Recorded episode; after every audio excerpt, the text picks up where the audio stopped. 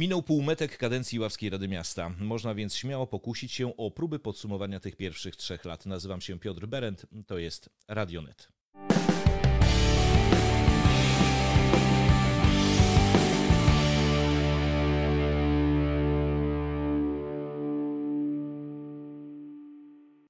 Dziś moim gościem jest iławski radny, miłośnik górskich wędrówek, ratownik medyczny Tomasz Sławiński. Dzień dobry panu. Dzień dobry panie redaktorze, dzień dobry państwu. E, jak już wspomniałem, jest pan miłośnikiem gór i górskich wędrówek, autorem facebookowego fanpage'a Ratownik w Górach. Proszę powiedzieć, skąd u człowieka urodzonego nad jeziorem ta miłość do gór? E, ta miłość do gór u mnie wzięła się e, już bardzo dawno temu. Ja po górach chodzę ponad 20 lat. Moja pierwsza górska wędrówka była nad Morskie Oko i po prostu kiedy zobaczyłem ten krajobraz, tą przyrodę nad morskim okiem, no można powiedzieć, zakochałem się od pierwszego wejrzenia i tak od, e, no mówię, ponad 20 lat jeżdżę w Tatry, wędruję. E, a ratownik w górach, e, wpadł taki pomysł mi do głowy, żeby się po prostu tą swoją pasją i miłością do gór podzielić z innymi. I muszę tutaj przytoczyć taką małą anegdotę. Niedawno byłem na zakończeniu sezonu nawigacyjnego e, naszym Poprze Iławskim i podszedł do mnie młody człowiek z, z, z taką informacją, że obserwuje ten mój fanpage e, na Facebooku, e, również zaczyna chodzić po górach i czy mógłbym mu udzielić jakichś drobnych wskazówek. Bardzo miło mi się zrobiło, nie ukrywam. No takich wskazówek mu udzieliłem jako dla takiego początkującego wędrowca. Yy, I, I, temu między innymi ma służyć ten fan, fanpage, tak, żeby dzielić się doświadczeniem, dzielić się swoją pasją i miłością do gór. Także zapraszamy na fanpage Iławskiego Radnego Tomasza Sławińskiego. Przypomnę Państwu, nazwa fanpage'a Ratownik w Górach. Proszę jeszcze w temacie gór powiedzieć mi, czy tęskni Pan za Tatrami? Jak ja to mówię zawsze, żal odjeżdżać e, z tego Podhala. Oczywiście, że tęsknię. W tym roku e, można powiedzieć, że nasyciłem się górami. Byłem czterokrotnie w Tatrach, e, dużo chodziłem, dużo wędrowałem. Spełniłem wiele takich swoich marzeń małych, górskich. Wspinałem się po raz pierwszy raz w życiu i gdzieś tam to wspinanie za mną nadal chodzi. Co prawda pod okiem doświadczonego przewodnika Wysłogórskiego, ale no, no jest to niesamowita przygoda, niesamowita sprawa. Zachęcam wszystkich do wędrowania po górach i, i, do wspinaczki. Przejdźmy teraz do tematów już takich bardziej przyziemnych. Czwarta fala pandemii stała się faktem. Teraz zapytam pana jako ratownika medycznego. E, proszę powiedzieć, jaka jest skala tej fali w powiecie iławskim? E, panie redaktorze, e, z końcem października i z początkiem listopada obserwujemy ciągły wzrost liczby nowych zakażeń koronawirusem w Polsce. Sytuacja w powiecie iławskim zaczyna nabierać, że tak powiem, tempa. Z informacji od moich kolegów z pracy wynika, że rośnie liczba nowych zakażeń e, w samej Iławie. Trafia się coraz więcej wyjazdów e, właśnie do covid do ludzi zakażonych koronawirusem e, w mieście Iława. Ja natomiast jako ratownik w dużej mierze świadczę usługi na terenie Susza powiatu, przepraszam, na terenie gminy Susz, na terenie gminy Zalewo, dyżurując czy to w Zalewie, czy to w Suszu i tam na razie jeszcze można powiedzieć, że jest spokojnie. Nie mam informacji co do Lubawy i gminy Lubawy i tamtego rejonu. E, musiałbym podpytać tutaj kolegów swoich z pracy. E, ale jak mówi przysłowie, no nie chwalmy dnia przed zachodem słońca. E, ta dynamika zakażeń w kraju rośnie, a to pewnie przełoży się na dynamikę zakażeń na terenie całego powiatu. No mam nadzieję, że no nie będzie to tak w, w, takiej sile i, i, i tak dużo osób chorujących tak jak było to e, jesienią i wiosną, wiosną e, ubiegłego roku, jesień, wiosną tego roku i jesienią ubiegłego roku, w ten sposób powiem. Korzystając z tego, że rozmawiam z medykiem, proszę poradzić, jak Pana zdaniem można ograniczyć rozprzestrzenianie się tego wirusa? E, no jak wszyscy wiemy, panie redaktorze, i ja też będę zachęcał tutaj, możemy się szczepić, tak? Ja sam jestem zaszczepiony dwiema dawkami szczepionki i tu na własnym przykładzie mogę powiedzieć, że ta szczepionka działa, jest skuteczna. Ja swego czasu miałem kontakt z osobą zakażoną, z pełnoobjawową, z COVID-em i prawdopodobnie doszło do transmisji wirusa czyli ten wirus przeszedł na mnie. Wówczas, kiedy ta osoba została wytestowana na dodatnią, ja tej nocy pamiętam, że dostałem nagle bóli całego ciała, ale takich niespotykanych. Ja po tym wszystkim, które minęły oczywiście, po tym wszystkim rozmawiałem z lekarzem u nas w szpitalu. Y, który przekazał mi informację, że to była odpowiedź mojego układu immunologicznego na obecność wirusa w moim organizmie, czyli te przeciwciała, organizmy to nie jest tak, że przed szczepieniem organizm musiał coś wyprodukować albo nie. Te przeciwciała po prostu w organizmie człowieka są i stoją na straży. Jeżeli ten wirus się pojawia, następuje atak, no i tak to się u mnie objawiło, bo bólem całego ciała, dosłownie niespotykanym bólem całego ciała. Także ja zachęcam do szczepienia. My jako ratownicy medyczni e, w zeszłym roku, pod koniec ubiegłego roku, dosłownie padaliśmy jak muchy. Tam nie było, e, że tak powiem, tygodnia, żeby kilku z nas nie zostało wykluczonych z pracy na skutek zakażenia koronawirusem. Natomiast w momencie, kiedy żeśmy się poszczepili, pracujemy z COVID-ami, to w zasadzie mogę powiedzieć, nie słyszałem, żeby ktokolwiek z naszych kolegów uległ zakażeniu i zachorował.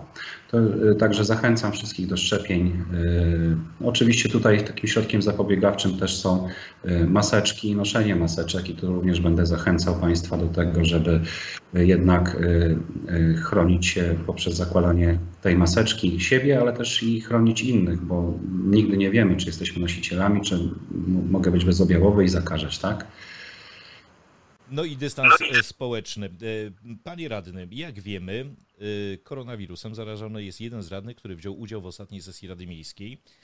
Efektem tego jest kilka osób, które są objęte kwarantanną. Czy uważa pan, że sesje Rady Miejskiej w tych warunkach powinny odbywać się zdalnie, czy jednak tak jak było ostatnio stacjonarnie?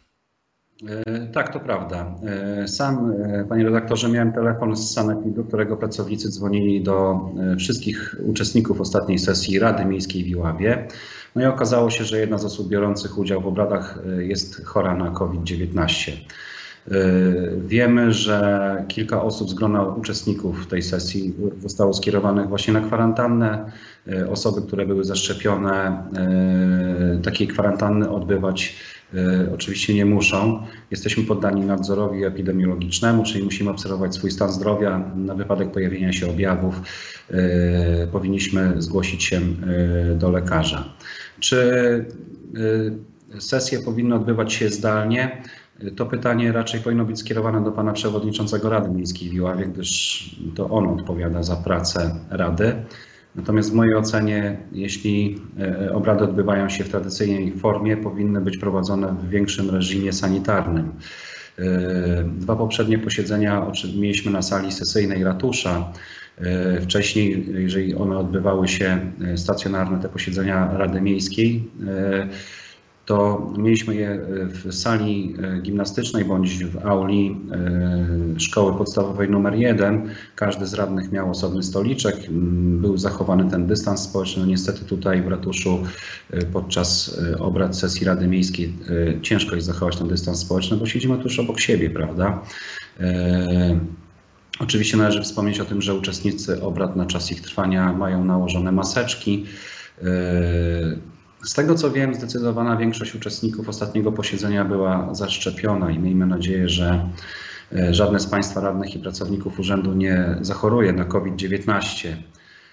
E, musimy również pamiętać, że praca Rady Miejskiej to nie tylko są sesje. Należy wspomnieć również o pracach e, komisji stałych. Tu sprawa jest o wiele bardziej łatwiejsza i to posiedzenie stacjonarne można przeprowadzić z zachowaniem e, reżimu sanitarnego, e, czyli z zachowaniem tych odległości między członkami komisji, to jest radnymi, bo po prostu składy osobowe komisji są mniejsze i te odległości przy stole sesyjnym można zachować. Natomiast sama sesja Rady Miejskiej no uważam, że e, w sali sesyjnej e, ten reżim sanitarny, pomimo tego, że staramy się zachować, e, no, jest mniejszy aniżeli by na auli bądź na sali gimnastycznej szkoły w tym przypadku no, żeśmy wiele prawda? Powiedział pan, że to, jak sesja się odbywa zdalnie czy stacjonarnie, zależy od przewodniczącego Rady Miejskiej. E, no tutaj chyba przewodniczący Rady Miejskiej, pan Michał Młotek, jest pana klubowym kolegą. Wydawało mi się, że państwo się w tej sprawie w jakiś sposób porozumiewacie lub konsultujecie. E, panie redaktorze, no, e, powiem w ten sposób.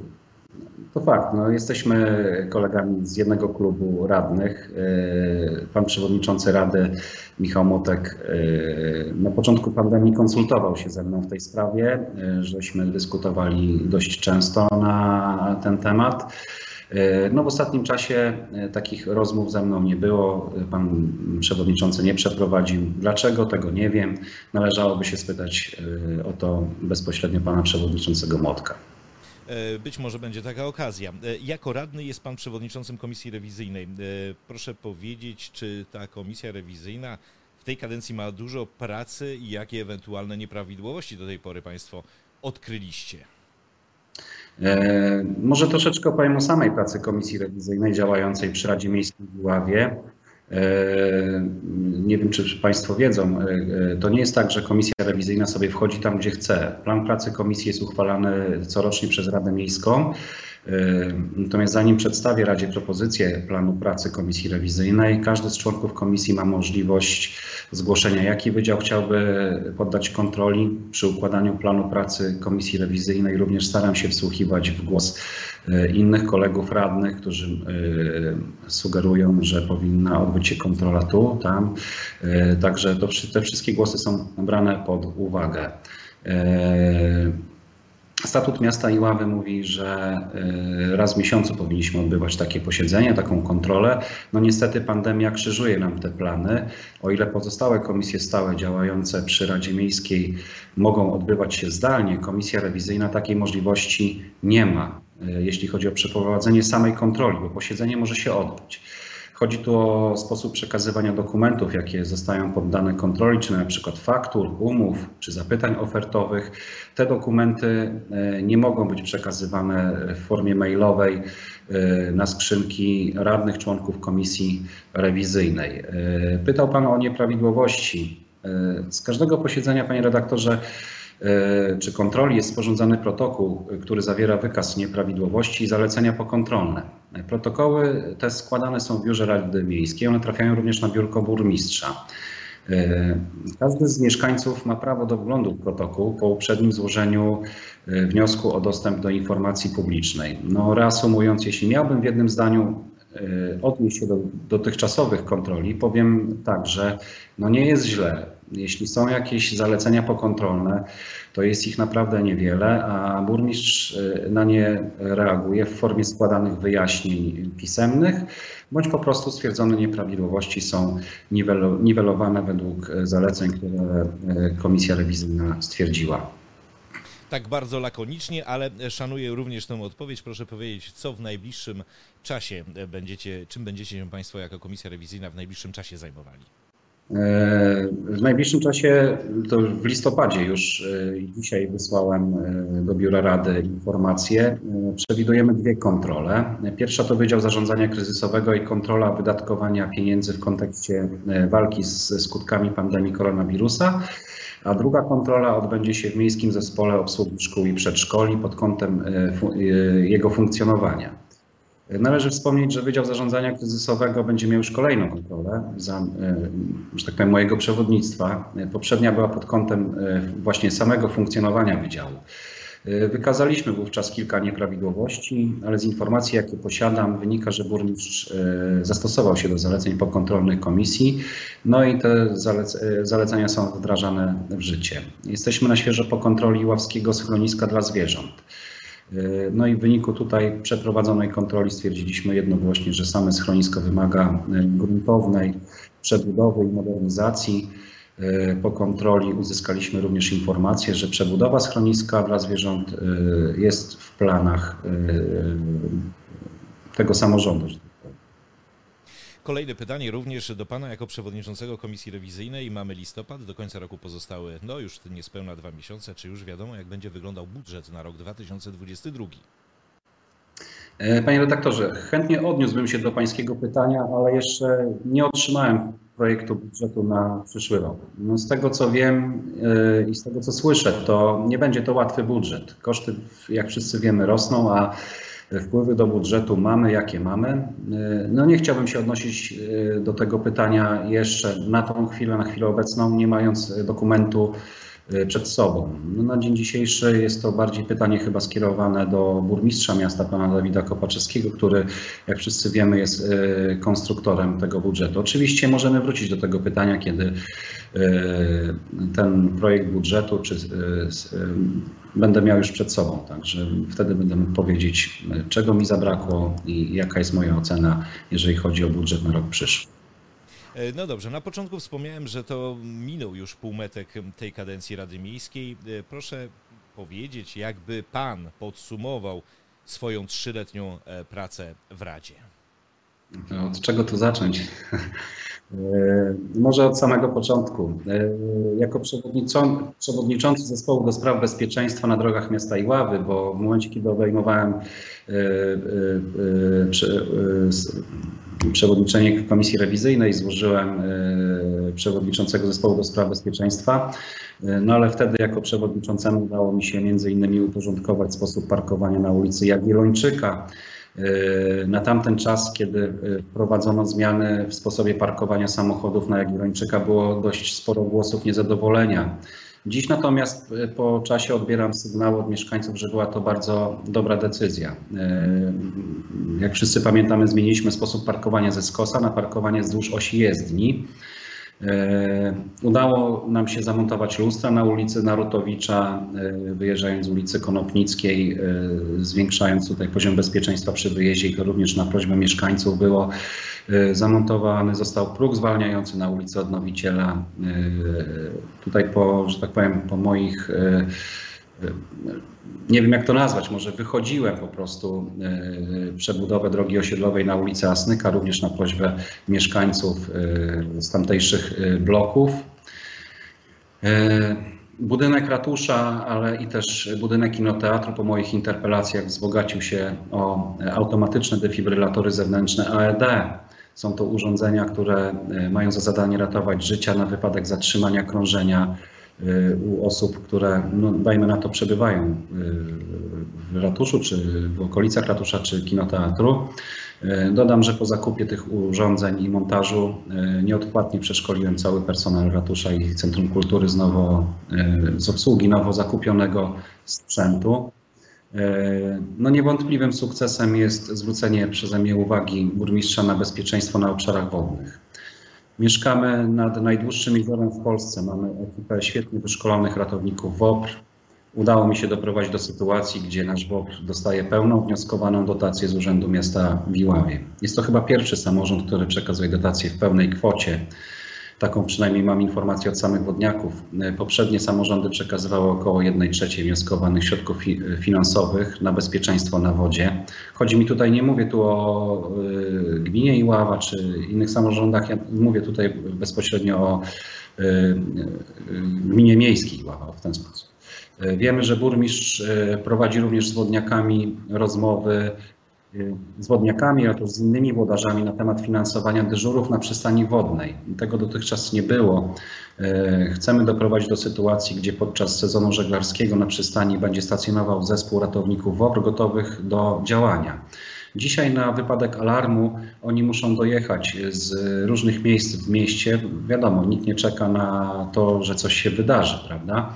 E, e, mając dyżury e, zespołu ratunkowego na przystani, oni będą w gotowości, kiedy tylko pojawi się alarm, oni natychmiast siadają do łodzi i ruszają na ratunek. To znacznie skraca czas dotarcia ratowników do osób potrzebujących pomocy na wodzie.